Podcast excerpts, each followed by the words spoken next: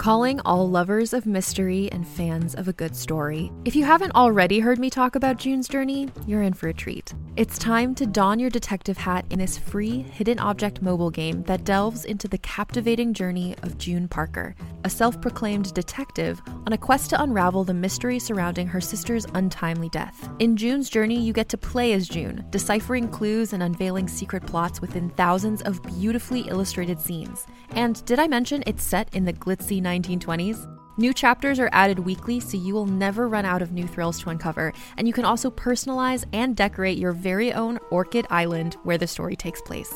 How sharp are your detective skills? Find out when you download June's Journey on your Android or iOS device, or play online via Facebook Games. Your detective journey awaits.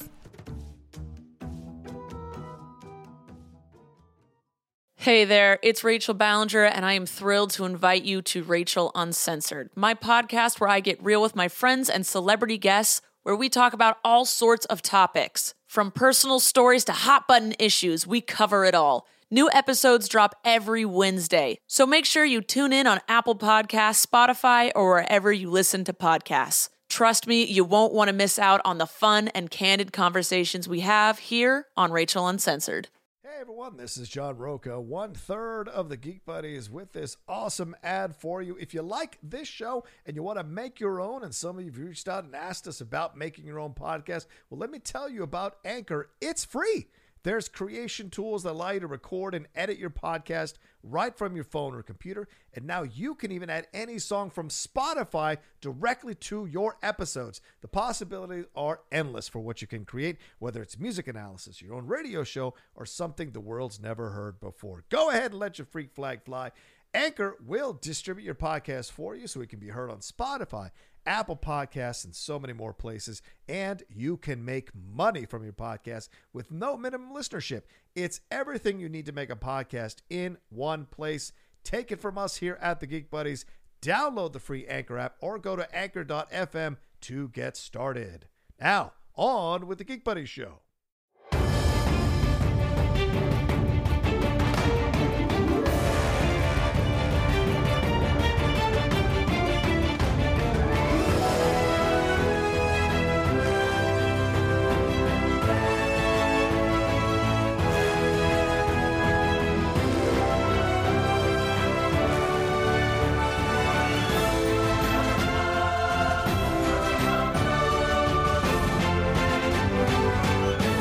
Welcome, everybody, to the latest episode of The Geek Buddies. Hey!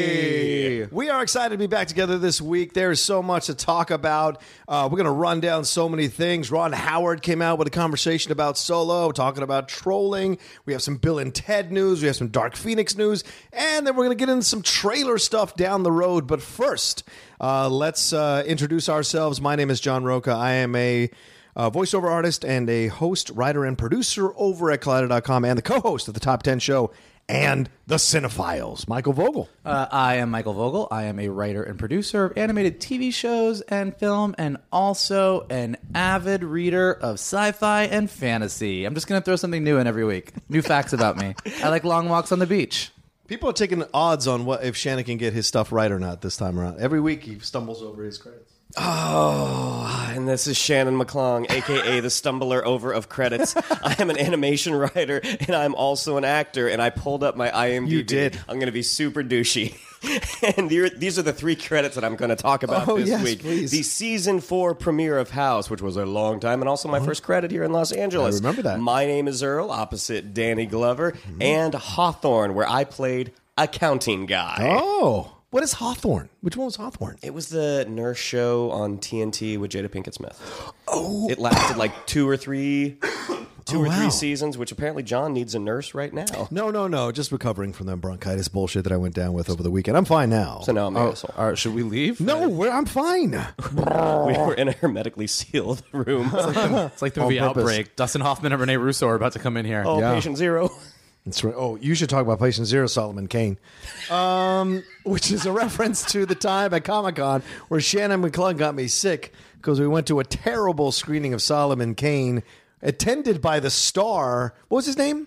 Oh, James Purefoy. James Purefoy was there. Shannon was sick, and I he didn't tell me he was sick. and I was eating out of the popcorn bucket with him, sharing it. I ended up getting sick, but we traced it all the way back to Brian Leonard. Remember, he was patient zero that year. Our friend Brian Leonard, who uh, comes with us to many a geek event, is usually does. patient zero at most events. I think it went from Leonard to our friend Jonathan Blue. Yes. To me to you. Right. And were you the last link in the chain? I don't remember. Did we if take I anybody was. else down? I don't know. I was fine. yeah, of course. Michael Vogel also has mutant metabolism. He has the blood of bulls inside of him. German Jewish bulls. It's a new film coming out by Pixar. it's a great, uh, touching movie about German Jewish bulls on a journey of a lifetime. Gustav Feinberg, the German Jewish bull. God, I'm totally developing this. I, I remember when we and when we left that screening because we left early because the film was terrible. James Purefoy saw us leaving because they were doing a Q&A. because they were doing Q and A. They locked eye. He locked eyes on us, and we were like frozen in that moment of terror and embarrassment. he had a white sport coat on. He did.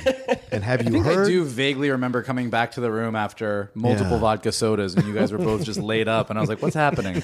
there was a really enthusiastic fan of the film because they hadn't gotten uh, domestic distribution for it yet. Right. There was a really enthusiastic fan of the film, which was sitting next to John. Oh, God. And he kept leaning over, filling in John on certain details Yeah. of the film. Let me tell you something. I was a more patient man back then. I wouldn't have stood for it now. like I went to a screening for yesterday, the other day, the new one that's coming out. I can't Which, I based can't- on your based on your Facebook post, was good. You liked it because you, said you weren't excited about I it. don't think I'm allowed to say it was good enough because the embargo's not up yet, but I can say that I went and I was tapping my feet on the way home, smiling. So that's what I can Okay, say. I, I'll take it. I, I don't remember which episode it Yeah. was a few weeks ago. That was one of my picks for the summer for the summer films. It was probably the episode where we picked our favorite things about the summer. Right. Yes. Or movies we're looking Might for. have been that one. Thanks, wise ass.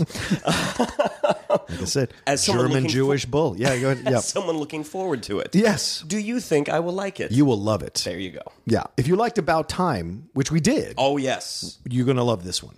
Was is it called About Time or In Time? About Time. About Time. In Time is that uh, terrible Justin Timberlake one, I get those two confused. right? About Time's Well, the one's Donald- good the and one Gleason isn't.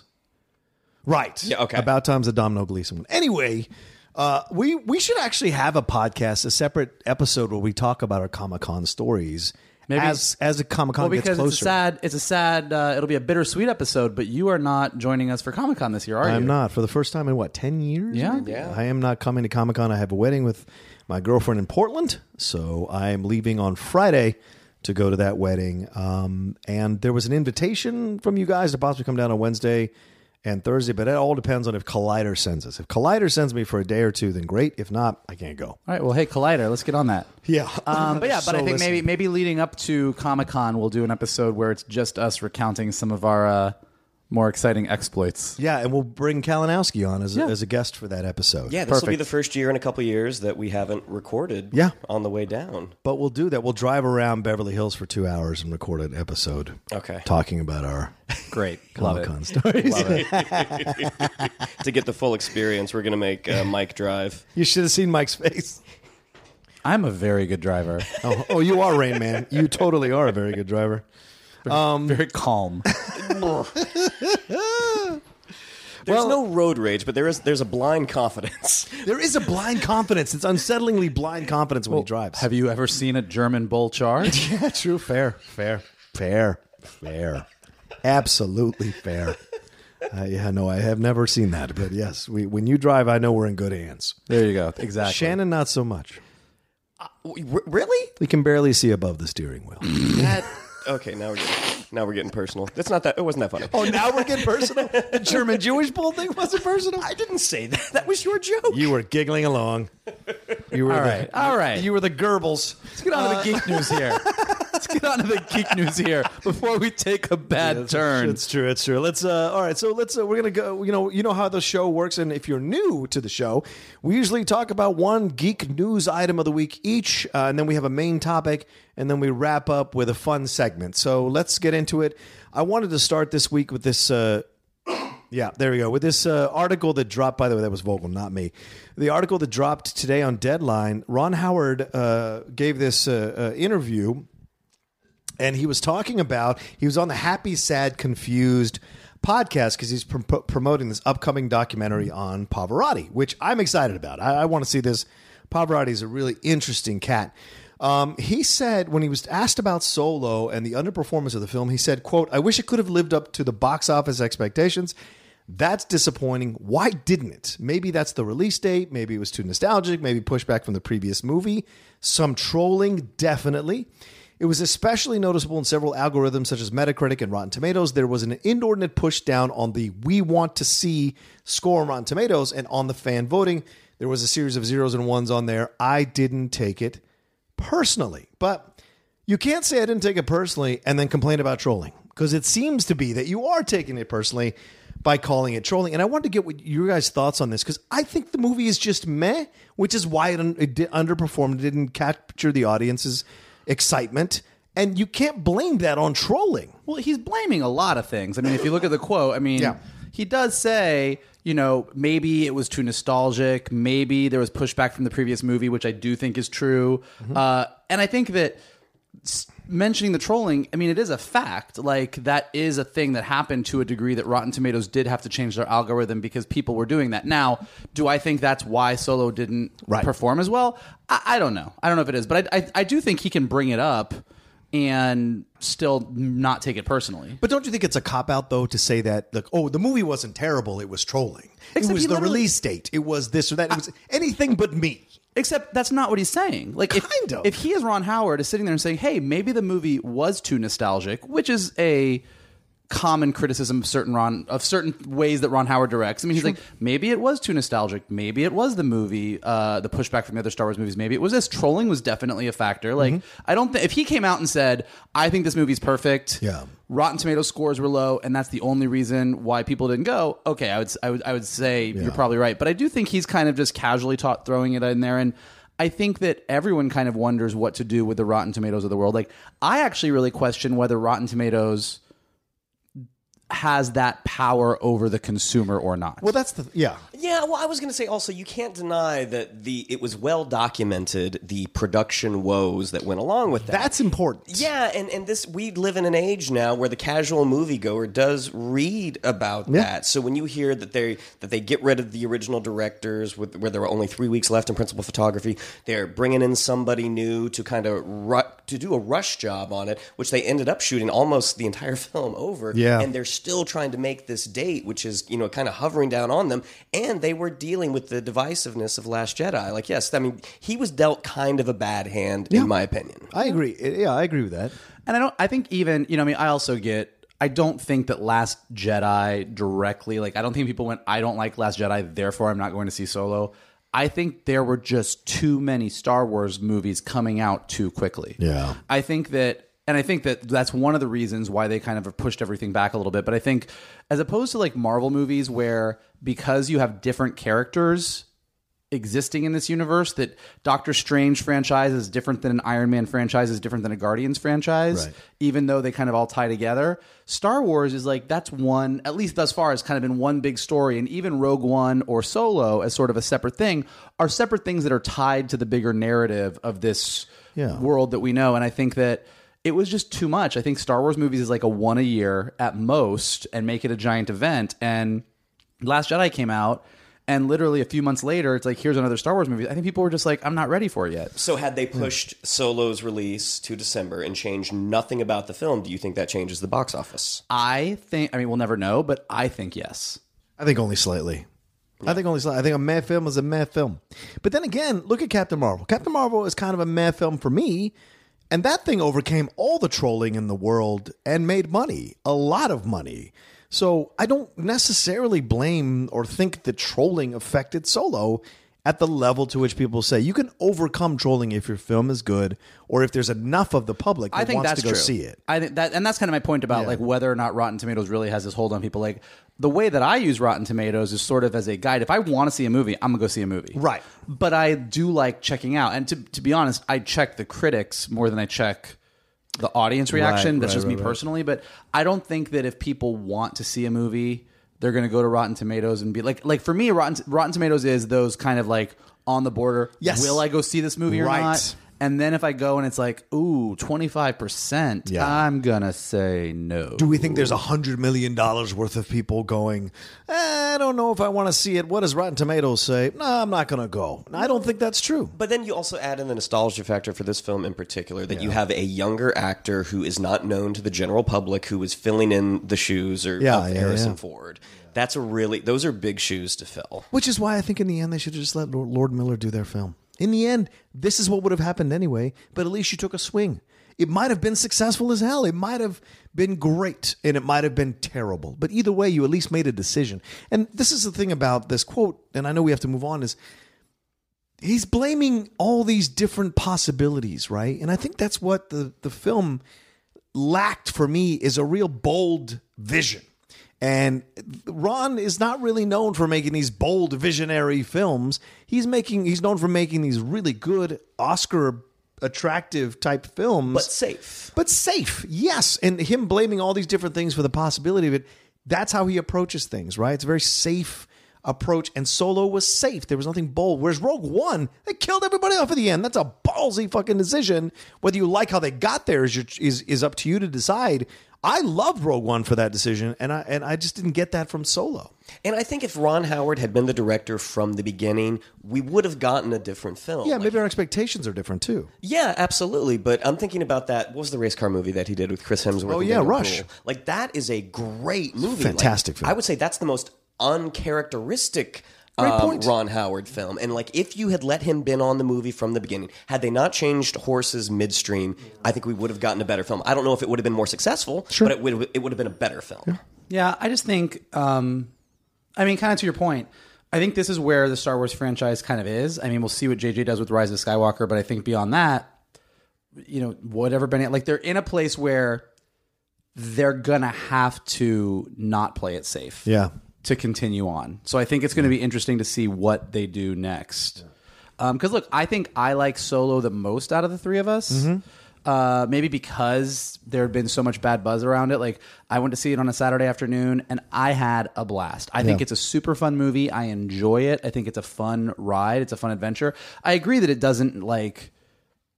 I- don't. I don't get excited about it the way I get excited about like Rogue One. Yeah. But I think I genuinely think it's a really sweet, fun, awesome Star Wars movie. Um, but I do agree with you that if they really want to take Star Wars into the next ten years, they're going to have to do something really different. Yeah, we'll see. What do we got next, Mike? Uh, well, speaking of Rotten Tomatoes and me checking it for uh, scores, uh, Dark Phoenix, the the critic embargo lifted uh, with it coming Yes. out uh, this week, and uh, boy, it was rough. Talk about dark. I mean, talk about dark. I mean, well, and to the point. To the point. I mean, again, I don't think that people who really want to go see X Men are going to be discouraged by this. But I also think that the people that really want to go see an X Men movie from Fox has been dwindling in the past few Oh, yeah. years. And uh, with this being sort of the culmination of the Fox. Uh, the former Fox X Men movies, uh, I think it is current. It was currently at twenty one percent. Um, but the the big news about it is it is scoring lower on Rotten Tomatoes than any previous X Men movie. That is including uh, Age of Apocalypse, Yeah. X Men Three, and Wolverine Origins, which is not only seen as the worst X Men movie, but as one of the worst superhero movies of all time. Yeah. Um, so the fact that it's coming out and it's one of the most popular stories, it's the Dark Phoenix story. It's the story that everyone's wanted to see done right since X3 didn't do it right. Right. Uh, and apparently the movie based uh, again on Rotten Tomatoes, which I literally just said five minutes ago, I don't base all my opinions off of.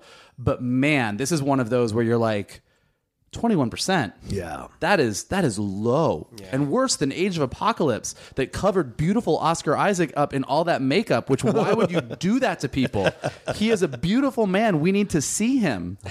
Well, everything about those trailers, like, I, like as much as I did not enjoy Age of Apocalypse, that last shot at the end where it showed them in the danger room, Yeah. they all have those sort of '90s animated series style costumes on. I'm like, man, you know, I didn't enjoy this, but I'm I'm gonna watch the next one because I want to see this. And then they switch to these costumes that are a little, they harken back to like their original outfits, but Yeah. like, they look kind of cheap. Yeah. they look a little, they look a little chintzy. Yeah, I also think the cast is not, hasn't ever been that dynamic of the X Men. I will take the original cast over this cast any day of the X Men. And yeah, Sophie uh, Turner is still like you know kind of grow- coming into her own as an actress. Certainly fantastic work in the last couple of seasons of Game of Thrones, where she's really gotten a chance to si- to shine. But I didn't I did not like her as Jean Grey in the last movie, and I certainly I didn't wasn't like excited anything about the last Yeah, movie. that's fair. Yeah, and and I so that doesn't excite didn't excite me to walk in. So I think this is one of those movies. Although, and uh, just like you, maybe I might be walking a comment back that I made a few minutes ago, but like. I think a lot of people look at the Rotten Tomatoes score for this film and go, "Yep, I'm not going to go." I think that because this is one that you don't defense because this is the lame duck superhero film. Like there's no there's nothing after this Right. that is connected to these actors or these characters as these or these actors as these characters going forward. This is just Disney trying to make as much money as they can off of this thing and, and, and get it out. I'm out. gonna see it. Yeah, so so am I. because I gotta I, I I I have to. Uh, but like for me, it was a decision of like this isn't gonna be like on Friday night. I'm gonna waste my Friday night and go see this movie. This Right. is gonna be like a Friday afternoon. This is a weekday. Go matinee. check it out. yeah, yeah, yeah. and then go on with my evening. Yeah. Like I, because I, have a feeling I'm going to come out and just be like, "Ooh, guys, This feels and it is, and you know, and I guess in the big scheme of things, Yeah. it's kind. This sounds horrible. It's kind of nice that it ends so badly. Yeah. Because it just is going to reaffirm everyone's excitement when Marvel reboots X Men down the road. Like if this had just if they had come out guns blazing and this cast have been amazing, and I mean, like, I'm saying this as if I already know. Maybe I'm going to go and completely think every critic is wrong and love it. I don't think, that- so. I think there's a 21% chance of that happening. right exactly um, but i mean if this if this movie had come out and they had just nailed it and the the the kids had all come together and you were like i love this team and they told the dark phoenix story perfectly everyone would come out and be like damn it no, I don't really want Disney to like like I would have loved to Yeah. like like like if you if you picture like if Days of Future Past had been the last movie that came out, you would have come out of Days of Future Past after that ending and been like, I mean, that's kind of a good ending for the X Men. Yeah. man, I kind of want to go back and see more. But now it's just like you're gonna come out and be like, Yep, well, take it, guys. take take it and do what you will. Take maybe maybe you can take this dead franchise and have it rise from the ashes. like a. Uh, Phoenix. Uh, I I- think it's also unfortunate timing for the film because obviously this film is not. I, I haven't seen it, and I can verify that this film is not worse worse uh, than Apocalypse or uh, X Men Origins Wolverine. There's no way. Um, it could be bad, but it can't be as bad as those films. This, I think, is just the timing because you know people are have been waiting to tear this thing to pieces because of the lame duck status, because of the fact that it's It was originally supposed to come out last year. yeah, it's, it's it's had its release date pushed two or three times. So I think people were just waiting to jump on this thing and tear it apart, and they did. And people are vitriolic about it. Uh, fans are pushing back to people who've hated on some of the critics that have hated it, and are going on social media and bashing the critics that hate it. But in the long run, claiming that they're trying to destroy it. But in the long run, this is I think it's just bad timing for the film coming out at this time. Maybe the score will jump up, but it's just bad timing. It is not worse than any of those other films. But you know what? In terms of a viewing experience, I think since we are definitely going to see it because we are Yeah. fans of the property and whatnot. I mean, And we have AMC stubs. and Hey-o. AMC Because Stubs. Got here's a little plug for AMC Stubs. That's the greatest thing that ever happened. it really is. I have I have seen so many more movies lately. They should support the show. Go see an IMAX. so yeah, many the, films. the line when we went and saw God, what did we see over the weekend? Godzilla. Yeah, we saw Godzilla. The Right. li- the AMC Stubs line to get into the theater versus the regular ticket holders line, it was Yeah. like one in ten. Yeah. I mean, it was it was huge. Do you know what my favorite part about AMC Stubs is? The VIP concession line. I It feel like is. such a baller. Yeah. Like when there's like when there's like 15 people waiting in line to get their concessions, and I go to my little AMC VIP area and I get to go next. I kind of like Have you had the opposite? The opposite is not fun.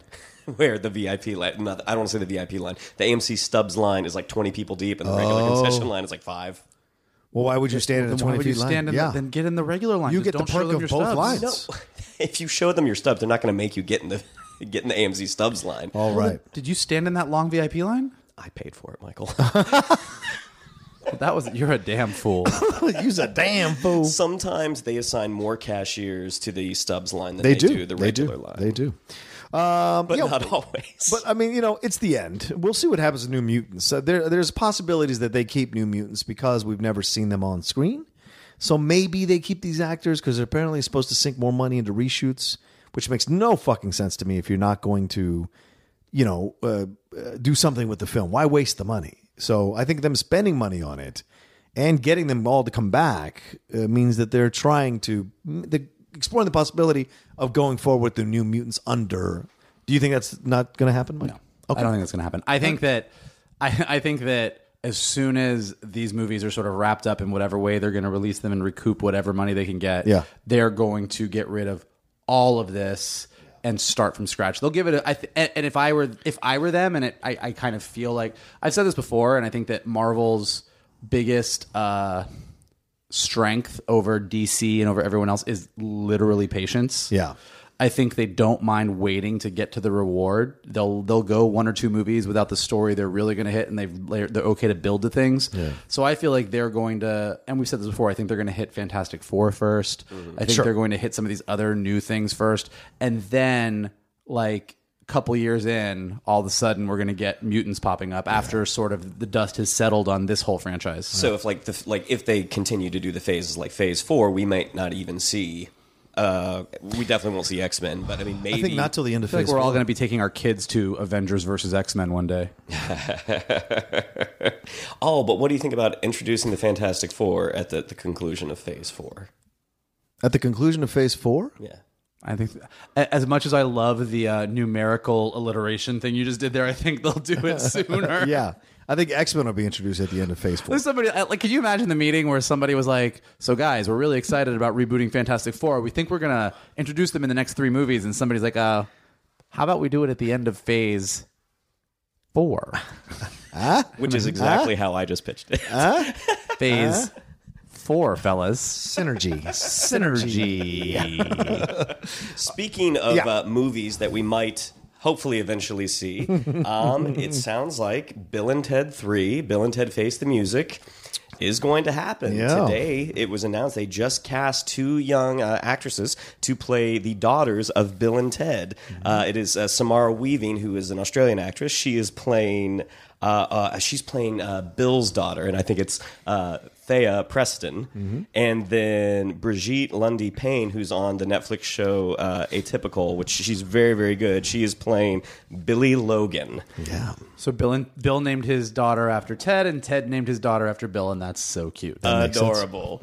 So, I mean, this is a movie that they've talked about doing since, I mean, officially since like 2010, but I Yeah. feel like they've been talking about it for even longer than that. And Mm-hmm. it sort of like comes and goes with the popularity of Keanu Reeves. Right. Good and point. Like right Mhm. now, Keanu Reeves is hot, hot, hot with John Wick. Possibly, uh, there's talk about him maybe being in the uh, the Eternals. Yeah. For Marvel as well. So now we might actually get to see a Bill and Ted face the music. Are we excited about this? Do we care? A Keanu Sans? Yes, go ahead. I'm excited about it.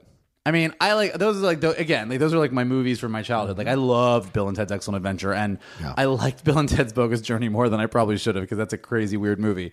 But uh, Which they've said William Sadler is supposed to come back. He's coming back as Death. which is great. for Bill and Ted face Um, music. yeah, I'm. Ex- I mean, I have no idea what the movie is. You know, I mean, I, I've read, I've read a little, little bit Yeah, about the it. synopsis, like, yeah. you know, that uh, it's you know they've got to get that big, great song that's gonna like you know It's not just going to save the world; it's going to save the universe. Yeah. Right. And they haven't written it. They've gotten lazy. And now, as 50 year old men, they have to go back into the garage and figure out how to write that song before it's too late. I mean, it, it could go either way. I mean, this movie could be amazing. This movie could be an amazing shit show. But I'm here for it either way. Are we bringing the wives back? The actresses who played the wives? I mean, Or I don't know if they're going to bring back those actresses. I would assume they're bringing back those characters. Right, I right, mean, right, even right. If, even if Bill and Ted aren't married to them anymore, I don't think they're going to show the daughters without showing the daughters' moms. Yeah, that yeah. would be that would be my guess. A lot of people wondering who's going to play Rufus. Who's going to take the place of Rufus? I think they said they're not going to recast him. Like, Yeah, it's going to be a new character, but who will it be? Uh, that's a good question. Can't be Tracy Morgan. Although he'd be an interesting choice. why, why can't it be Tracy Morgan? He's in my head today because he got into a car accident yesterday or last night. Motherfucker, get out of cars. Like, stop riding in cars. Like, take a train or a plane. What just happened to your brain? I'm just saying. Like, he just went full Tracy Morgan. Who's Liz Lemon? who's gonna who's gonna play Rufus? Well, it can't be Tracy Morgan. what are you talking about right now? why not? Because he got into a car accident. You can't get him to the set, man. John Rocha suffering from word salad tonight. He apparently he apparently bought a Bugatti. This is not an inexpensive car. Within half a mile of the dealership, he's sideswiped in a, a Rav Four.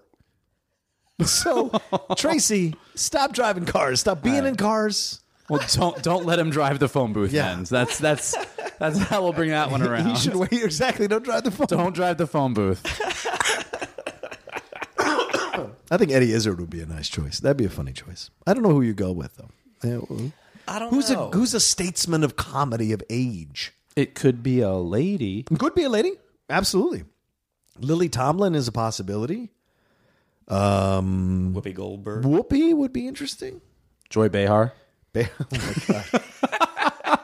All the women of the View. yeah, oh, except for Meghan McCain. The Yeah. pho- uh, even even even even McCain. Like, Really? phone booth opens. They all Okay. come out. Yeah, They just sure. start arguing with Bill and Ted. Yeah, that's totally going to make them write the song. well, I mean, it's being directed by is it Dean uh, Parisot? Is that Yeah, how you yeah. pronounce his last Parisot, name? yeah. The guy who did bring uh, Galaxy Quest to us, which Yeah. everyone.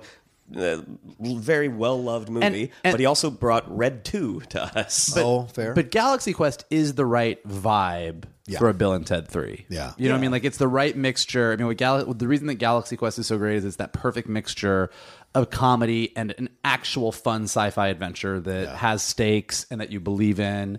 Um, so if he bring if we get that version of him, great. yeah, well, and they do have a script by Ed Solomon, the original yeah, screenwriter as yeah. well. So we'll see. It seems to be happening. I mean, I don't think Keanu would have done that video with Alex Winter at the Hollywood Bowl if it wasn't like really going to happen. So, and the people are incredibly excited. I mean, for listen, guys, Keanu needs the work.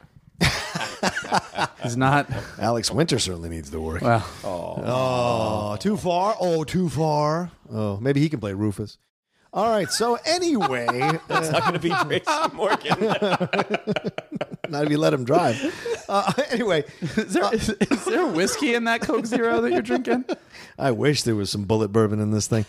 Um, uh, so our main that's it, that's it for our geek news items uh, this week. We're going to jump into our main topic here. Uh, we were kicking around some ideas, but Michael got really obsessed with all the trailers that were coming out, There- and suggested that we should talk about all these massive amounts of trailers, and even got a name for this. Michael, please take it away. I think we're going to introduce a uh, a new a new segment that's going to come around occasionally when we just have so many trailers that we don't know what to do, and it is the Geek Buddies Trailer Park. Hey-o.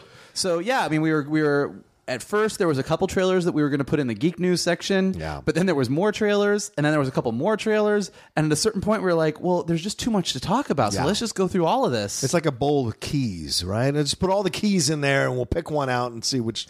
See, like a swingers party. that's how Tracy does it. Picks what, what car to drive home. that was the problem. He he had keys to a Ford Escort when he got behind the wheel of the Bugatti. of the Bugatti. what I do with Why this is it not man? working? Oh god. Anyway, we had trailers for uh, the pic- new Pixar film Onward came out. The new Terminator Dark Fate trailer came out. Uh, the Netflix trailer for Dark Crystal, this uh, prequel to Dark Yep. Crystal, came out. Uh, a new trailer for Scary Stories to Tell in the Dark.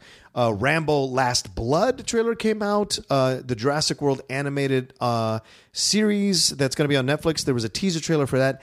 Ad Astra, the new space movie with Brad Pitt, uh, where Tommy Lee Jones is his daddy. Uh, for All Mankind, the new Apple show that's coming out, that's an alternate reality uh, in the space race, and Ford versus Ferrari, which pits uh, Matthew McConaughey and Matt Damon trying to come up with this car for Ford that will Christian beat. Bale. a- I'm sorry, Christian, Bale. and uh, uh, Matt Damon with a uh, car to beat uh, a Ferrari. So. A lot of great, interesting trailers dropped. Yeah, so let's uh, let's yeah. start with Onward because that one got me really really excited. Yeah. Uh, obviously, any Pixar movie is going to get me excited, but this was a great Cars trailer. 4 would get you excited? I don't hate Cars and Cars Three.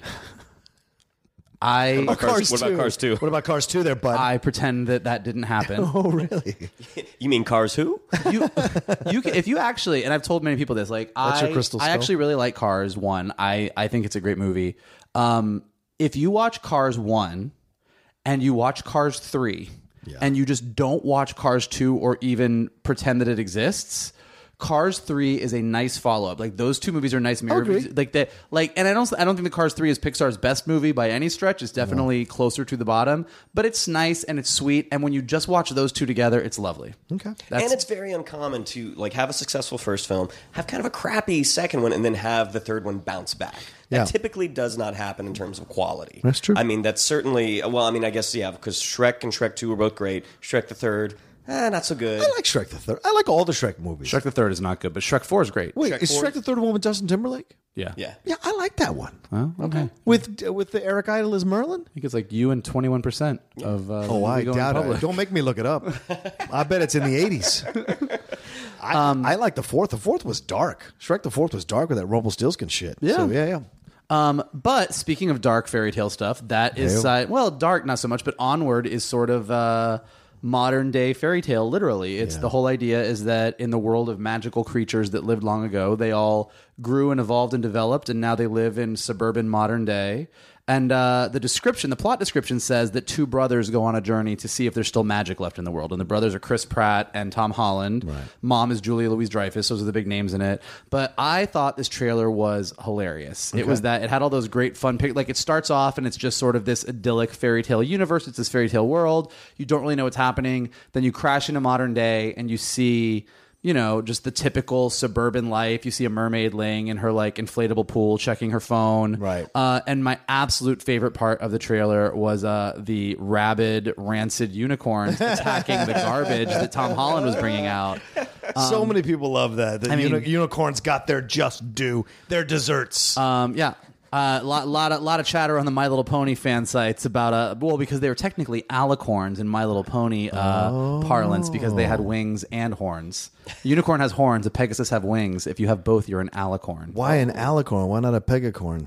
Pegacorn sounds weird, dude. What does an alicorn stand for? What does Allah stand for? Allah stands for I don't know, but I will tell you that that's what they're called. But I know it's more pleasing to the ear than pegacorn. That's fair. Pegacorn sounds like some kind of like weird Halloween candy that Yeah. is not good. Or a bad poop. I think a pegacorn. Ooh, I, just had a, okay. I just had a pegacorn. Okay. The alicorn is, it but ala is the Spanish word for uh, wings. So maybe that's that. yeah, that's what it is. Alas. Alas. That's exact. I was testing you, and you got it right. So congratulations. Where are you? Um, but yeah, I mean, so I'm super excited about this. Tom Holland and Chris Pratt together in the movie as brothers seems amazing. Yeah. Are they supposed to be elves? Is that what Yes, they are? they're elves. Because they kind of like I saw the stills before I saw the trailer. and I was like, they they both kind of look like uh, relatives, distant relatives of uh, Eddie Munster. Yeah, I could see that. Eddie Munster. Eddie Munster. They both have. I think it's the black hair and the pointy ears. You just And, lost half the audience with that reference. Well, no, you just said you can see that, so I didn't lose. Ha- well, You didn't lose me. You lost him. You lost him. I lost a third of the room just now. Um, but what did you guys think of it? I didn't like it. You didn't like it? I was boring. And Really? I, and I, for a Pixar trailer, I was like, "What's this all about?" I don't understand. I get that we're introduced to this world, but I wanted to see something more, something magical, something interesting, and I didn't l- see that. So, it's the, not, it's merma- not- the mermaids and unicorns and ogres and elves weren't magical. I've seen that before, though, haven't I? A number of other properties. So it wasn't like, what is the point of this? Because it starts with the, you know, the back in the time there was a doo doo, and then a, a plane goes by, and you're like, oh, so things have changed, and they're all living in the world. But is this like uh, someone compared it to? Is this alienation? Uh, is it like different species living together? What does this mean? Blah blah blah. And so uh, I'm like, okay, well, what's the point of this? I didn't see the story because they just drive off in the truck. Well, it's a You don't get the story. It's a teaser trailer. Sure, so but you can I still mean, tell me I'm- a story in a teaser. I'm- Okay. I thought Pixar's world building is pretty solid for the most part. Yeah, yeah. Even though like there wasn't anything in the trailer that got me over the teaser, excuse me, that got me overly jazzed. I'm like seeing uh, or hearing Chris Pratt and Tom Holland be brothers. I'm like, yeah, this it's a Pixar film. Yeah. I will absolutely go and see it. There's only been Oh, yeah. one time in the theater I've gone to a Pixar film and been like, ooh, Again, swing and a miss. yeah, I want to be clear. I didn't hate the trailer. I just wasn't like, oh, I can't wait to go see this. Not hmm. yet. Hmm. Maybe when the full trailer comes out and has the story, I'll be excited. Let's move on. Terminator Dark Fate. Yeah, I didn't like- Thoughts? I didn't like it. I didn't like it. It wasn't a magical world to me. Oh, I didn't know you made Onward. Jesus. No, this wasn't a. I needed more magic in Terminator. Do you see how I don't take it personally? Like, it's okay. You can hate It's Terminator. cool. I'll take my Bugatti and get out of here. Just watch out for that. friend Tracy. Just watch out for that Rav Four. I'm actually just kidding. I actually really like this trailer. You did? I did. Okay. Uh, I we saw it again when we see when we see Godzilla King of the Monsters. Yeah. And I think that um look, I'm not saying I didn't even go see the last Terminator movie. Like Right. I, I, I was. Oh, no, I'm neither over have it. I. I mean, talk about like a, a, a time travel timeline that has just lost the thread of everything. Like Yeah. n- I, I can't even deal with it anymore. But um, James Cameron coming back to produce Yeah. and uh, being directed by Tim Miller. Mm-hmm. Miller, who did such a great job with the first Deadpool movie. Yeah. Like those two together, plus the Linda Hamilton coming back, plus like they're basically saying, correct me if I'm wrong on this, that like they're just we're just ignoring everything Yep. except for Terminator One and Two. Yep. Like to me, I'm like, great. That's that that's what kind of pulled me in. Like those two people being attached to it and kind of going, okay, and like just seeing sort of newness. I mean, like the other Terminator movies I felt always tried to like one up Terminator 2 and do something different and Yeah. do something different, but like I just love seeing this female Terminator, but Arnold is also there and Linda Hamilton showing up. It feels like this feels like more of a handoff Yeah. to a potential new generation and new franchise of Terminator than these other movies that just kept trying to sort of rehash the same thing over and over to me. Yeah. See, it fe- it feels like another rehash to me. I mean, as one who like I for those of you that don't know, I played John Connor in the Terminator 2 3D show for Universal Studios theme parks across the world. Um, For how many years? uh, 96 20 years. 2013. So what is that? God. 16, 17? Wow. so basically, you played John Connor for longer than John Connor was actually alive. That's actually true. Yeah. wow. watching like I, I- the filmmaking i don't think there's any like yeah this all looks good but in terms of any sort of emotional connection or emotional investment i'm like i don't know enough about this because hmm. it's a teaser to get that jazzed by it i mean i think the, Apparently, I, I'm the only guy who likes teasers in this room. This is bullshit. That is a full trailer. It was two minutes. Fuck this idea that do a two minute consider trailer a is teaser by length or by content length. Okay then by the trailer i was not jazzed by it i will wait Okay. for trailer two when i get a little bit more uh, of an idea of what the story is Anything past an, a minute 30 is a trailer. I don't care what they try to sell you or lie to you or tell you about. Anything to me past a minute 30 is a trailer. Fake news. the whole point of doing something short is to tease you, right? Like, I'm going to give you a little bite of this. That's it. I'm not going to give you two minutes of a bite and then give you the same thing again. I do think this was probably a little bit more more than a tease. There's a for sure. story. There's a story in what this. is the story The there's, story- ano- there's another terminator Right, but also that uh, um, what she says, Cameron McIntosh is, or is that her name, Cameron? uh, mackenzie Oh, Mackenzie Davis. Sorry, Yeah. Mackenzie. I She don't played no, she played Cameron on *Halt and Mac- Catch Fire*. That's right. That's right.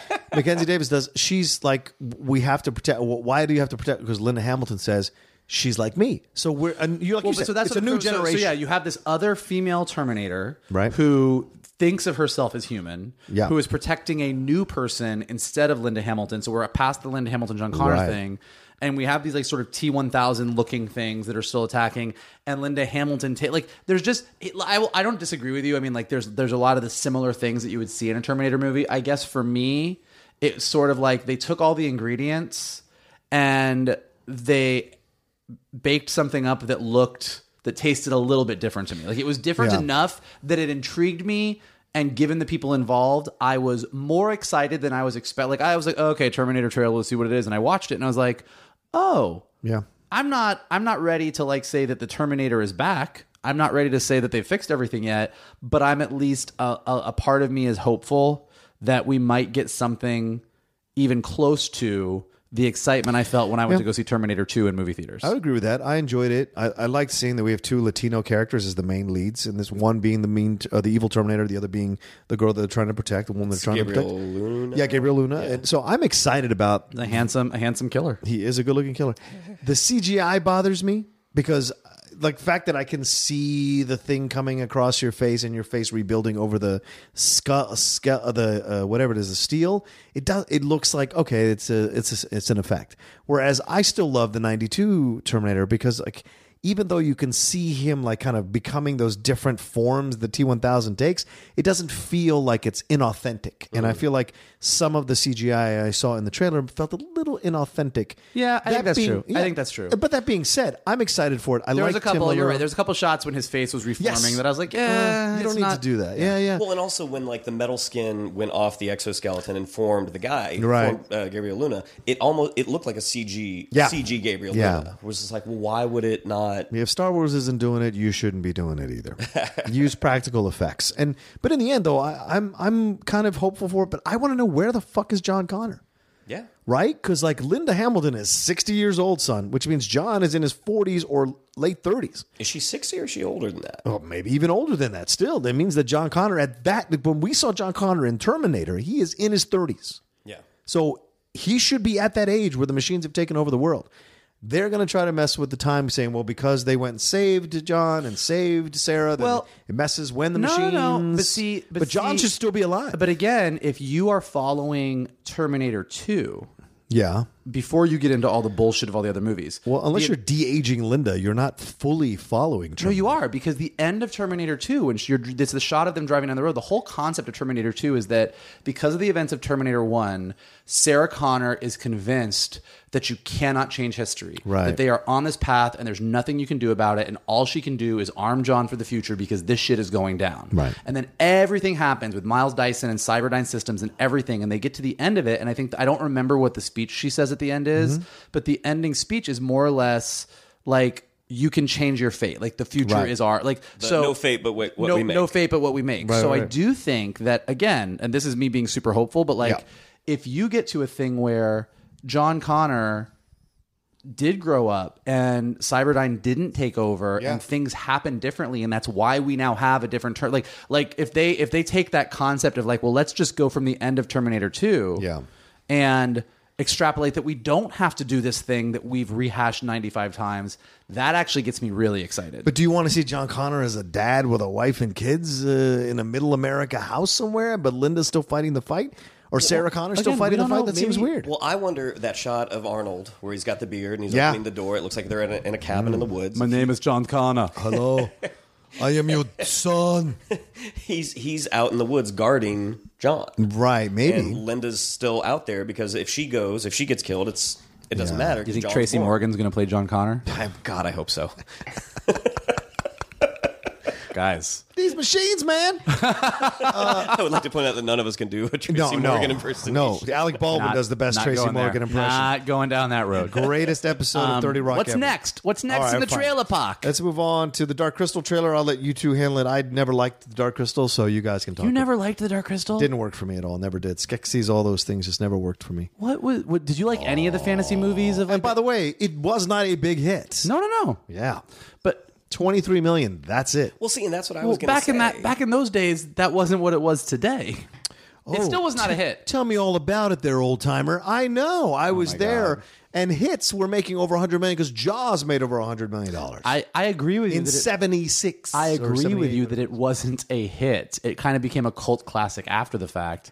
Um, did you like any of the? Did you like Neverending Story? No, I didn't Uh, like Neverending Story either. Legend, I liked Legend. uh, Labyrinth, Did not like Labyrinth. Yeah, me neither. and you hate Goonies. I don't like Goonies. Oh, Which God. I hate Rudy. I don't like Goonies. Oh, sir. we will have to dedicate an evening for this to God. really, to Uh, really yeah. getting to the. John, John, John, and us, John, and the rest of us have had some, uh, Yeah. some pretty significant arguments about Goonies, particularly. My so. girlfriend believes that I have a hatred for Sean Astin that I'm not fully ready to recognize or accept. But I can't believe that's true because when I met him in person, warmest, most incredible individual I've ever met. what This- were your feelings on Encino Man?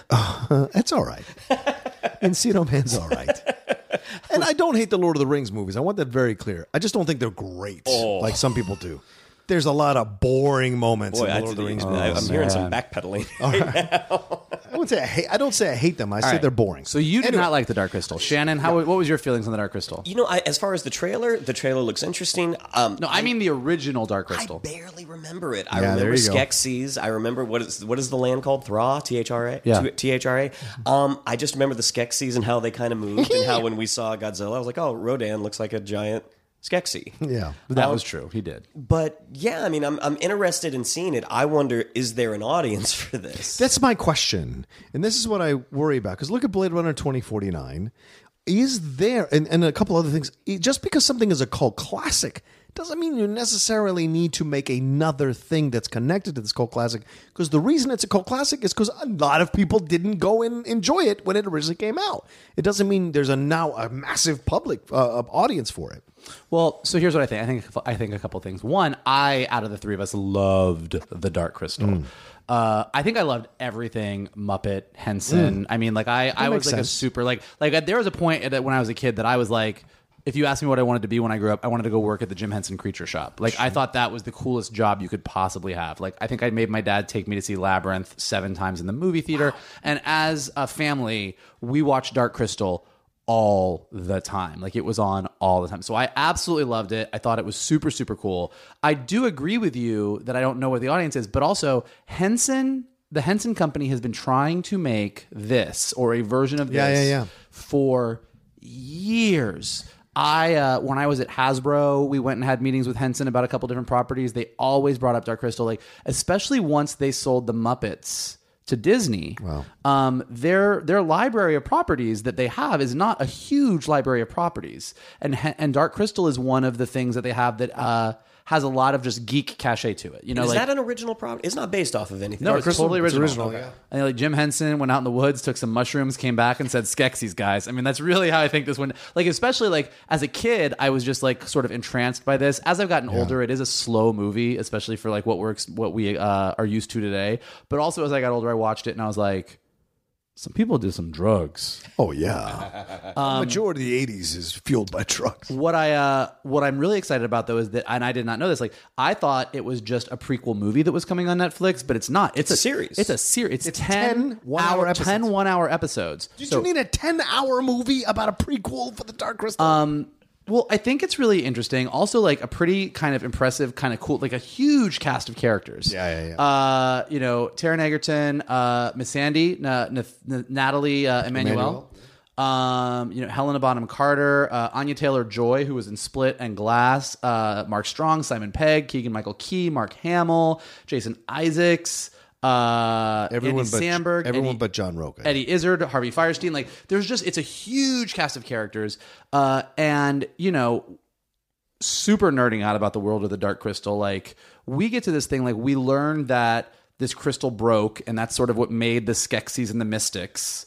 And then the Skeksis rose to power, and the Mystics went and hid in the mountains and whatever. And by the time we get to the story in Dark Crystal, we sort of get all of this as secondhand information. And so this is supposed to be the story of us ah. seeing how, when, because I forget what the, you know, at the end, spoiler alert if you didn't see this movie that came out a bajillion years ago, but the whole idea is that when the crystal gets reformed at the end of Dark Crystal, the Skeksis and the Mystics are all like sort of this two parts of the same sort of people, and they become like these sort of uh, other characters that I can't remember what their names are. Now the little guys are the Gelflings. Those right? are the Gelflings. Okay. So the Mystics look like giant, like dinosaur people. Okay. With uh, long, stringy hair. The Skeksis are like the weird, evil people. vulture And then in this of world of. Thra, there's the Gelflings. There's the Podlings. There's like lots of different. Who are the sort ones of- with the big kind of primate arms?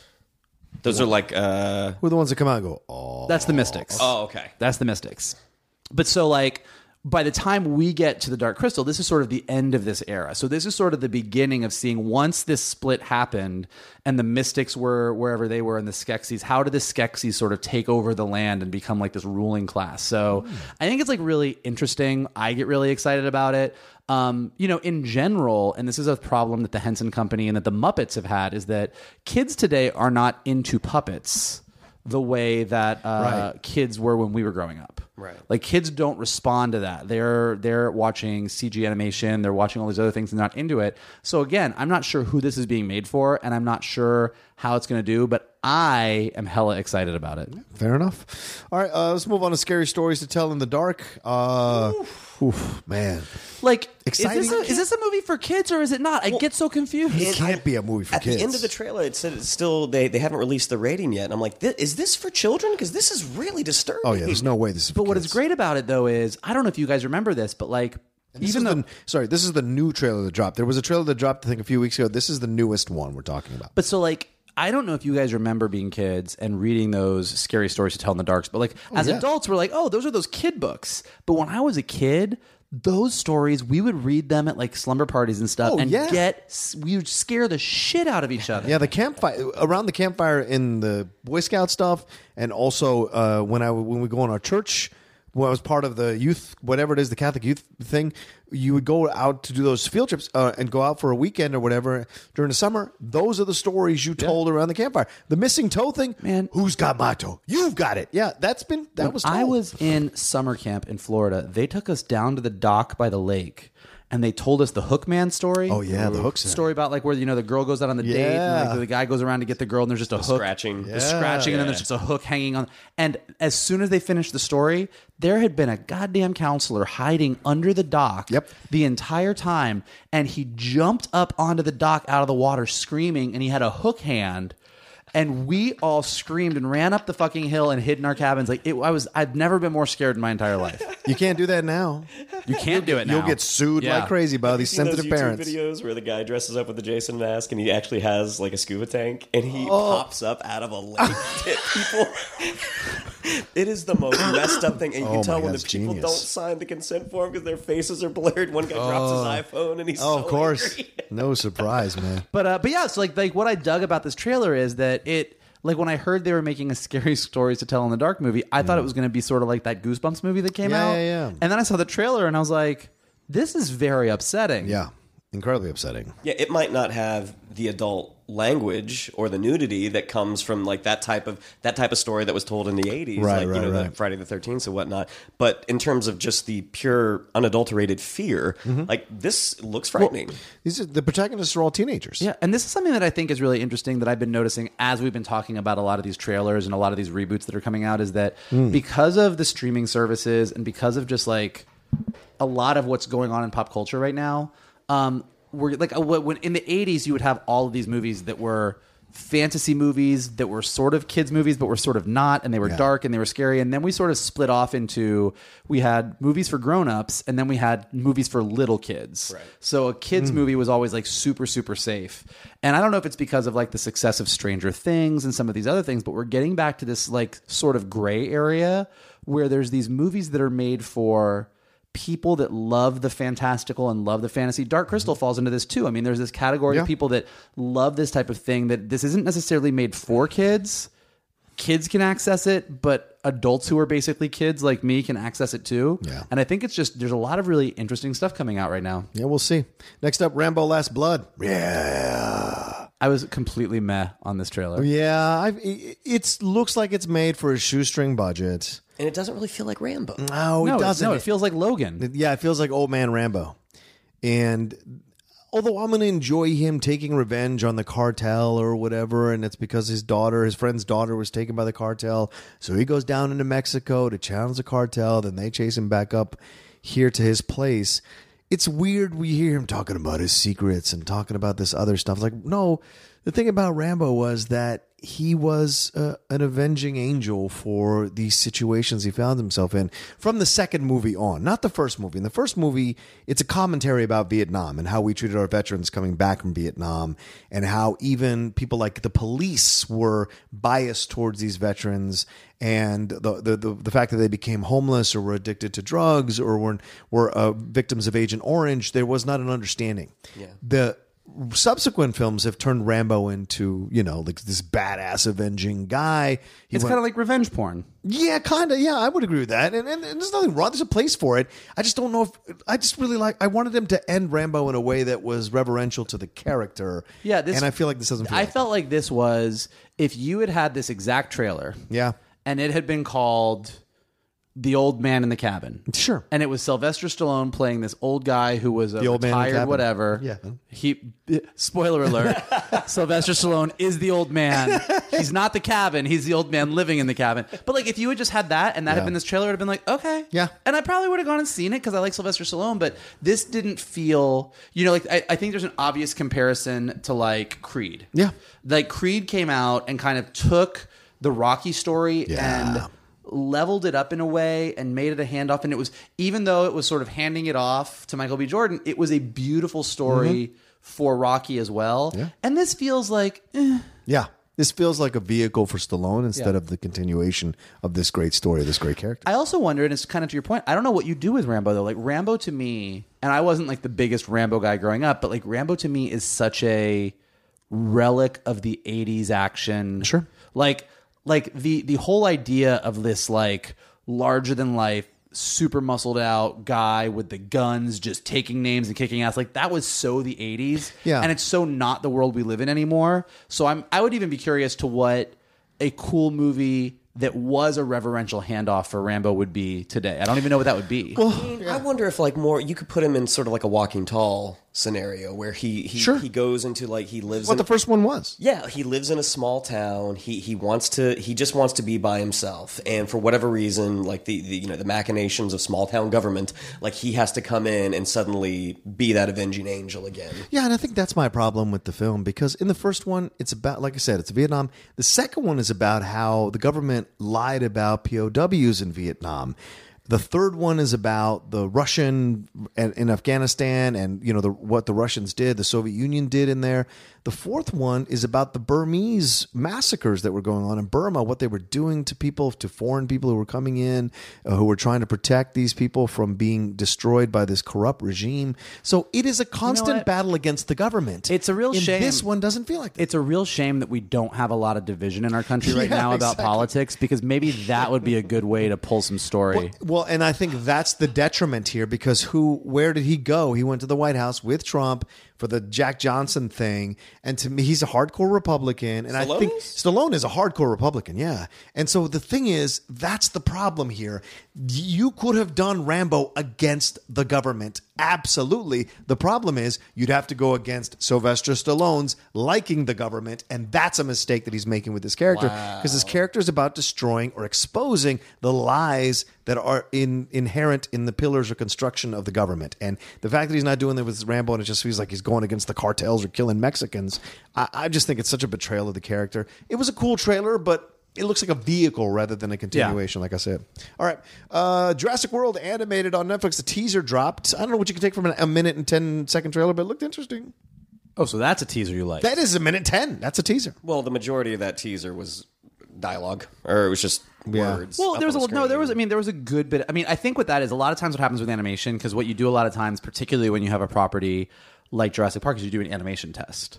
And I, to me, this very much looked like they got the animation test in, they liked it, and they were like, "Let's add some dialogue, and we'll just make this the teaser."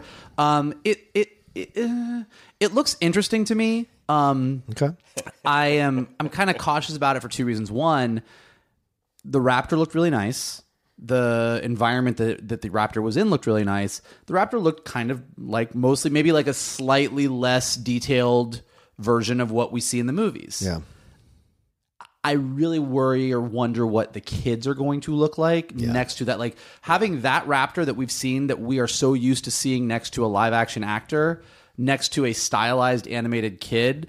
I really wonder how that's going to be. I also, anytime that I hear of any, uh, and this happens a lot, any animated series that's uh, based off of a big franchise, but it's like a group of kids that are dealing with a thing. It just it doesn't really sound like uh, a concept that I'm like, ooh, that sounds really interesting and cool. Well, and in terms of the larger story, when you are building up on the bad idea that is Jurassic Park and then Jurassic World, to go on top of that, like, oh, we're also going to have a group of kids camping Yeah. out on the island.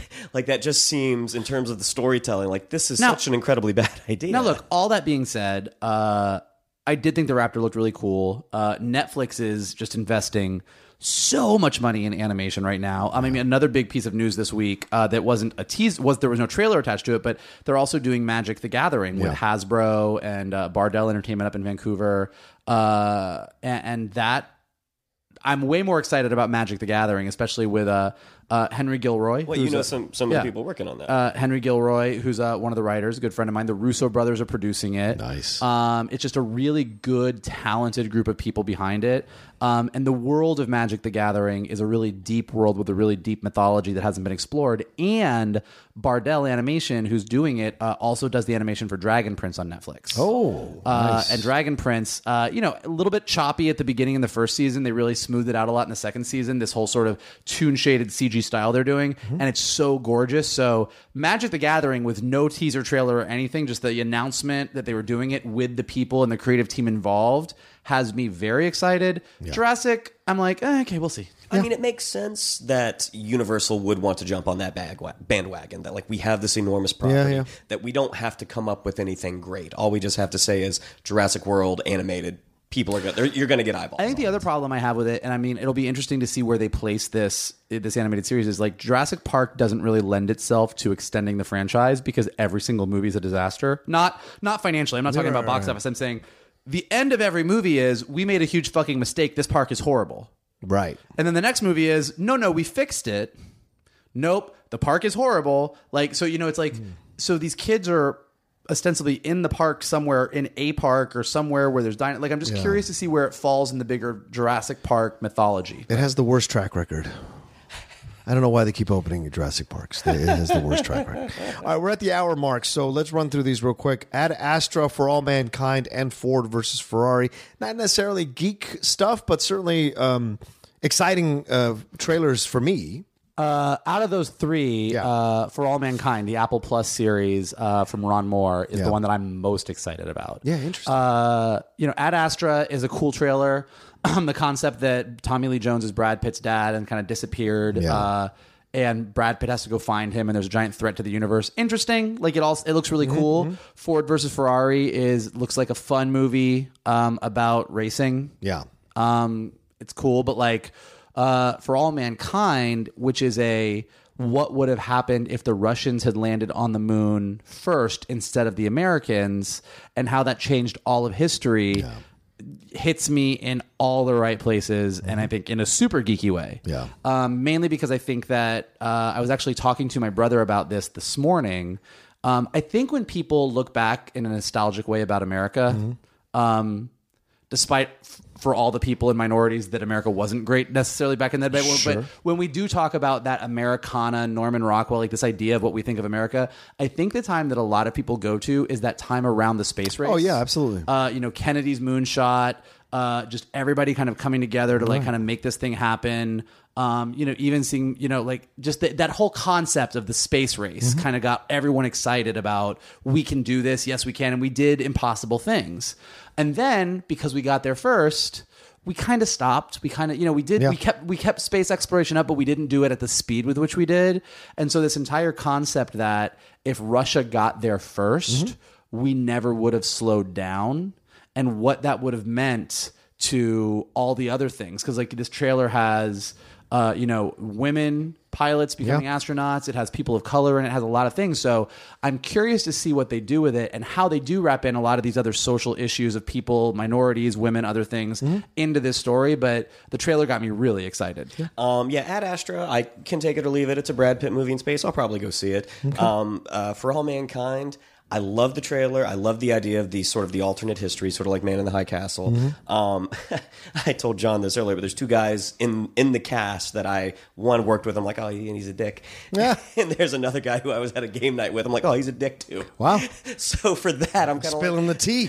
Wow. I'm not saying who they are. Yeah. Is it the ginger guy? I'm not gonna Because he seems like a dick. I'm Go ahead. not Yeah. gonna say. Wow. But Ford versus Ferrari, I actually got to audition for. Yeah. And the little bit that I read, it seems really, really good. And then you've got James Mangold Mm-hmm. from Logan and from Walk the Line. You have what uh, uh, Jon Bernthal playing Lee Iacocca, Matt Damon, Christian Bale. Everything about that movie kind of checks off all the boxes for me. It was one of those films that when Disney, when that purchase kind of went through for Fox, that it was like, what are we going to do with this now? Because I think they, as the purchase was ramping up, they were talking about, are we going to delay it? Are we just going to cancel it altogether? And having read a little bit of the script, I'm really happy they made it. Yeah, it looks good to me. I like Ford. Uh, I went in going Ford versus Ferrari. Oh, do I really care about a? No, go ahead. Okay, do I really care about a car movie? And by the time the trailer was done, I couldn't wait to see the movie. Um, For All Mankind, I guess uh, Man in High Castle has never attracted me to watch it. Um, alternate rea- alternate history things are weird for me. I'm always like, "Oh, okay, we can barely get our regular history right when we do it and profile it on shows. So I'm concerned about doing an alternate history one. But I like the cast: Joel Kinnaman, number of other uh, uh, actors throughout that I that I've seen before. A couple of dickheads. Yeah, I saw some character actors that I'm like, mm, this is the kind of level we're dealing with. But we'll see. Uh, but Ad Astra, uh, uh, to um, counter both of you, is the one that I like the most of the three of these. Interesting. So we all, out of these three, we all are, are kind of putting our. Uh, Yeah. I got to think for space movies. I really do. Like in space. you know that for all mankind is about space. the fake space. Hey, I'm talking about real space where things actually happen. And it's no, a no. series. And He it's said a space series. movie. Yeah, space movie. I don't know if you understand the difference between movies and series. No, but I, I, um, for me, because Ad Astra, um, I know some people were comparing it to Interstellar or Gravity because it's the father son thing as opposed to father daughter or mother daughter thing. But I think that's a very tenuous connection to make these. This is a completely different story. Uh, it looks wackadoodle and it looks more akin to 2001 than anything like Interstellar or uh, uh, or uh, uh, whatever the other one was, Gravity. To me, I just love movies in space. Movies done really well in space excite me. There's something about space that just does it for me. And this trailer, I was just like so on board.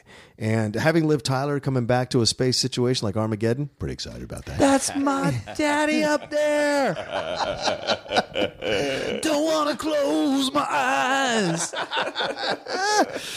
Um, so to me, I, I, I can't wait for this. Plus, plus, because I think Pitt needs one of these movies. He needs one of these. It's been a bit. Well, he's got It's been a uh, bit. he's got this and uh, Tarantino film coming out. So he's Yeah, got, yeah, Once he- Upon a Time. He's got both of them coming but out. he's not the lead in that. That's DiCaprio. right. So it's an interesting. What, or do you think it's kind of a two-hander? No, it's DiCaprio and Pitt plays his stunt double, but DiCap but Pitt is the one who gets hooked up with Manson.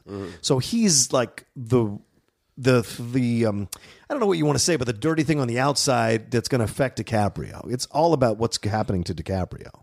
Um, but I was going to say, like, so both uh, Ford and Ferrari and Ad Astra are both Fox films that are Yeah. now sort of so now technically. I mean, they're being released under the Yeah. Fox thing, but these are two of the films that were after you know Di- Disney's pull Disney's making the decisions on when these things are coming out Yeah, and stuff. Yeah, yeah.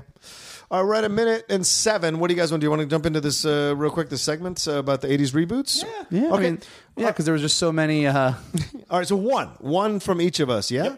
Okay. Uh, because we were seeing, so we were talking about so many trailers that are coming out that are connected to '80s properties. Uh, was you who suggested. No, it was Shannon. Shannon suggested that, that we uh, have this uh, segment here uh, called '80s reboots we'd like to see. So each of us is grabbing one property and then talking about, um, and you know, not too long, but talking about uh, why we'd like to see it rebooted. So Shannon, do you want to start us off? Yeah, I'll start. So, the uh, film that I would like to see rebooted it would be a remake of the 1985 film Explorers from Joe Dante, starred Ethan Hawke, the late River Phoenix, and a uh, gentleman named Jason Presson. It's basically about three. I I think they're they're either junior high or maybe yeah, I think they're junior high. Three junior high kids that uh, ostensibly make a spaceship and fly it around their town, and it has one of the best uh, film scores in history, in my opinion. And the movie is kind of famous for being known that as they were filming, the studio took it away from Joe Dante before he got to finish. Like, you know what? We're good. So if you ever watch the movie, the first two thirds of uh, Explorers are fantastic. The last act is really freaking weird. They end up getting on a spaceship. The alien, it, it becomes a completely different film. It's like it, it becomes a little Muppet like. Um, so thinking about where technology is now, where kids are, how smart they are now, I would love to see this remade now with three kids building a spaceship. Okay. Mike? Um, I actually I was going through the list and I'm actually feeling great because there's a lot of things that came to mind and I'm like, nope, that's already happening. Nope, that's going to be a series. Nope, they're already redeveloping that. I am going to say I want uh, a a live action Silverhawks. Silverhawks. Yeah, Silverhawks, guys. Wow. Partly metal, partly steel. Silverhawks. Uh, animated series came out uh, in the 80s. It kind of like was post Space Thundercats. Yeah, it came out after Thundercats. Uh, like Thundercats, Oh, Thundercats has sort of aired. It's uh, and Thundercats is another one that I would want to see. But there's a new Cartoon Network series coming that's sort of the Teen Titans Go version of that, so I didn't count that. But Silverhawks, uh, it was a sci-fi show that had all kind of the pieces. I mean, even the bad guy, I think his name was uh, Monstar. Monstar, uh, but he kind of had a transformation the same way that Mumm-Ra did. He had this whole crazy rogues gallery, and the Silverhawks were sort of like space police, but they were these like human people, but like they had metal bodies. The there was the Copper Kid. They're called cyborgs. All right, calm down. Um, but like there was the one guy, I forget his name. He was the cowboy. Bluegrass. Bluegrass. Wow. Uh, and, I love, I love Silver. and bluegrass, Oh bluegrass, God. like he played his guitar and like m- musical notes came out as weapons. Like I don't know, it's fucking crazy. But like uh, I was thinking about it, and I was like, you know what? Like it.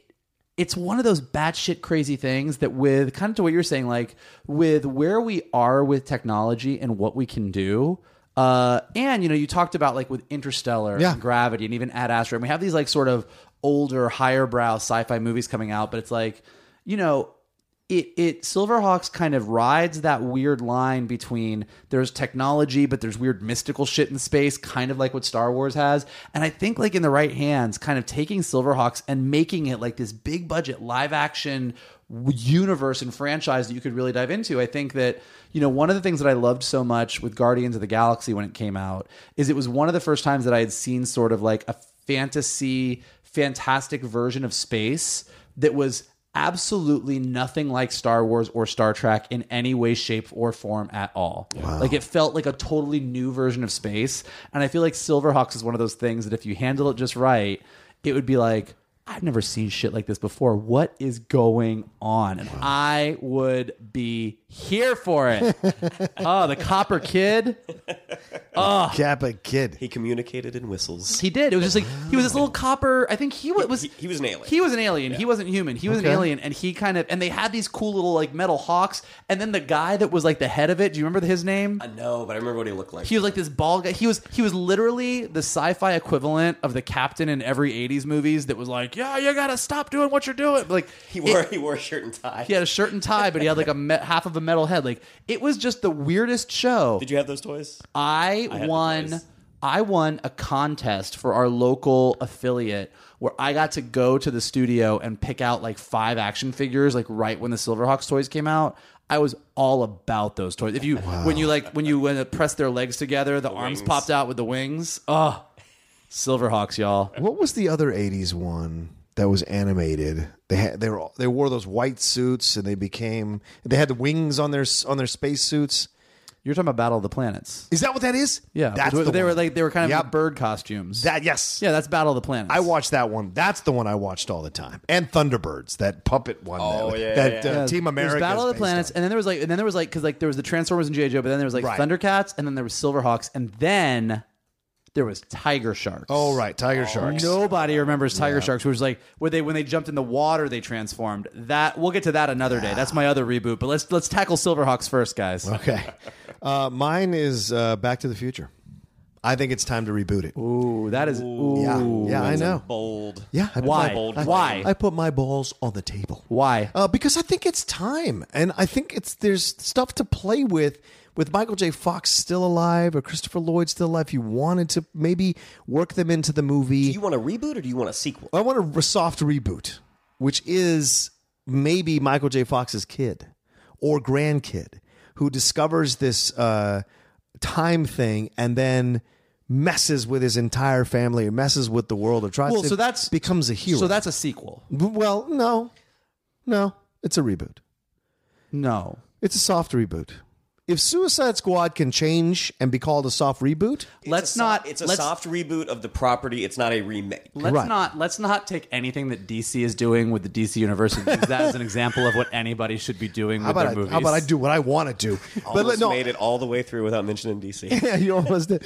No, no, okay, fine. Then, and then a complete reboot of it. I think there's time. I think there's certainly enough. I think there's, there's been enough So- time since it's, the third one is. So most people past. think of Back to the Future as a near perfect movie. They a lot do. of people do. Yeah. And so why what what do you think needs to be done differently or do you just think Yeah. it's a franchise that there's a lot of money to be made and the, and Universal should open it up again and have that as a franchise? Kind of like that, yeah. Because I mean, the the first one was like 1984, 85, something like that. 85. So that's like what 30. 85, Some the years last ago. one came out in 89. Right. So, like, this has been a long time. So, a lot has changed in terms of the ideas of time travel in multiple media, the ideas of what you can do with that when you get there. Uh, we just saw that with uh, Avengers Endgame, how they just completely destroyed all the philosophy of Back to the Future. So, I, I would love the idea. Very explicitly. yes, they did. Back to the Future 2 is Back to the Future is wrong. it's a bunch of bullshit. Uh, so to me, I think it would be interesting to have a new take on Back to the Future, a new family, new kids, new whole situation. Uh, you could have echoes of the original story, but I think there's a lot to explore within uh, that idea that would be fun to see a, a, a, a kid who is in his 20s grabbing the mantle and and and doing something new with it finding an actor who could play the doctor uh, what if you're going to have a uh, if you're going to have a doc brown or some version of doc brown in there Great. I think we can put away the Libyan terrorist thing. Uh, I think we, you know, there's a lot to it. We can actually make the girl part of the situation. Part of the story would be nice instead of constantly letting her fall asleep on the porch. Somebody put Jennifer to sleep. We'll wake her up at the end of the next Yeah, movie. exactly. Oh, put her to sleep again.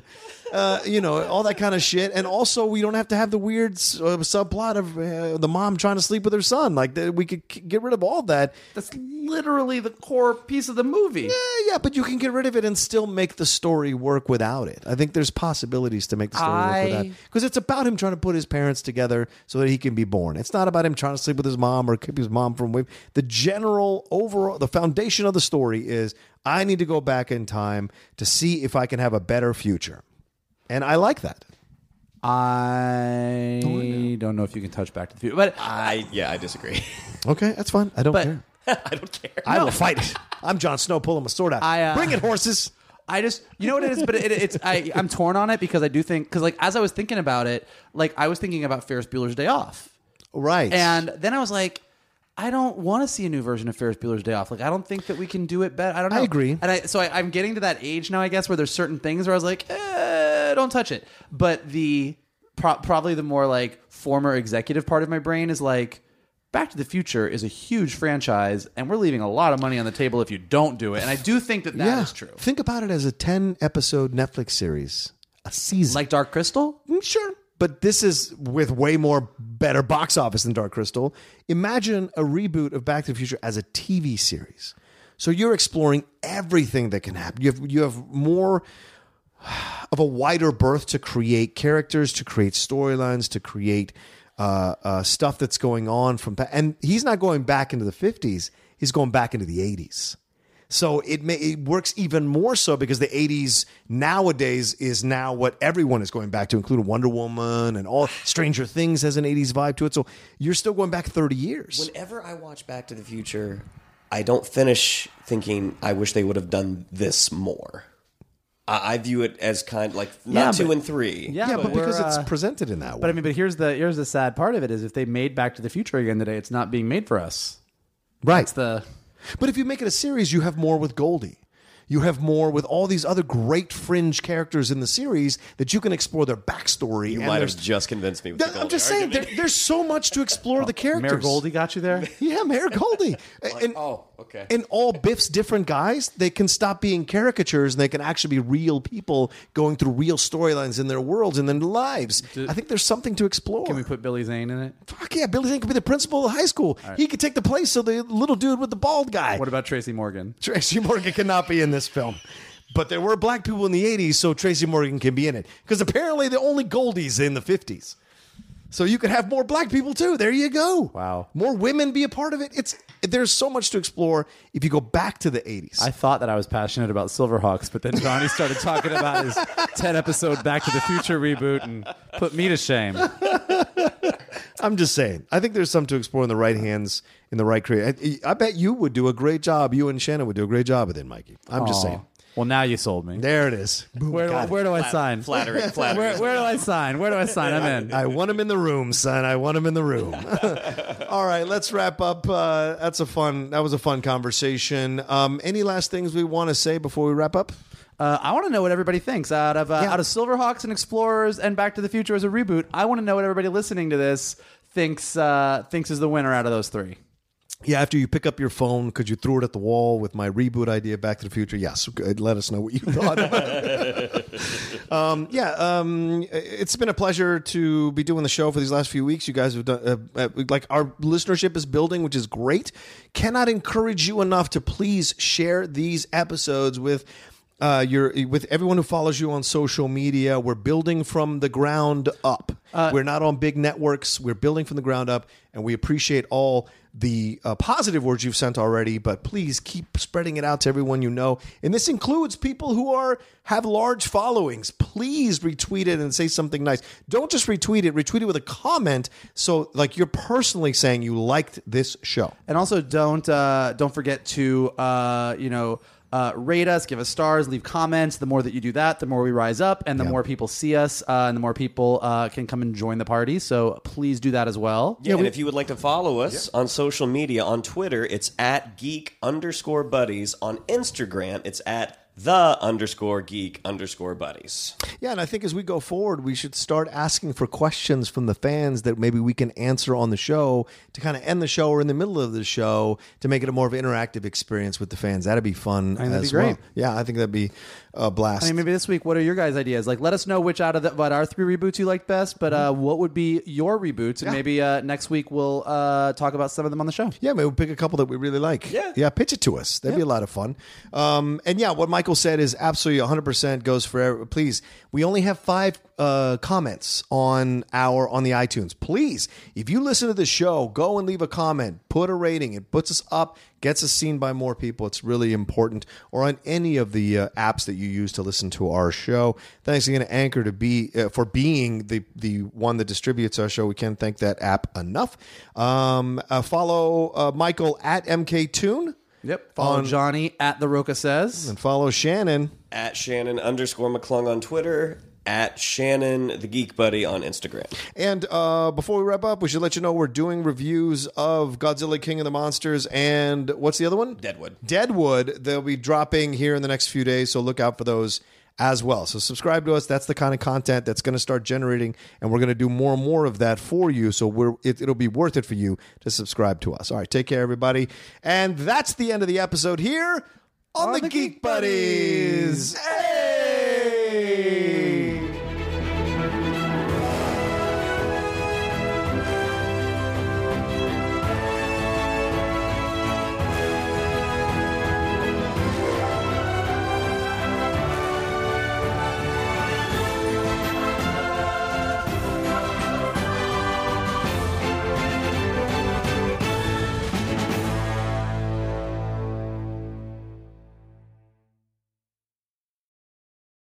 Hey there, this is Justin Bartha. I made a funny new podcast, King of the Egg Cream. It has the greatest cast in the history of podcasts with actors like Lewis Black, I'm torn by my feelings for two women. Bobby Cannavale, You can eat it, or if someone hits you, you can put it on your cut. Melanie Lynskey, I wonder what these marvelous things are that look just like boiled chicken feet. Jason Ritter, I can break things and pick locks and kill people. Michael Stuhlbarg, The whole point is to inspire people that they should make themselves better. Ari Graynor, No, don't whet its appetite. What are you, an idiot? me, Justin Bartha, That's not just any egg cream, that's a Lemke's special. and all narrated by the hilarious Richard Kind.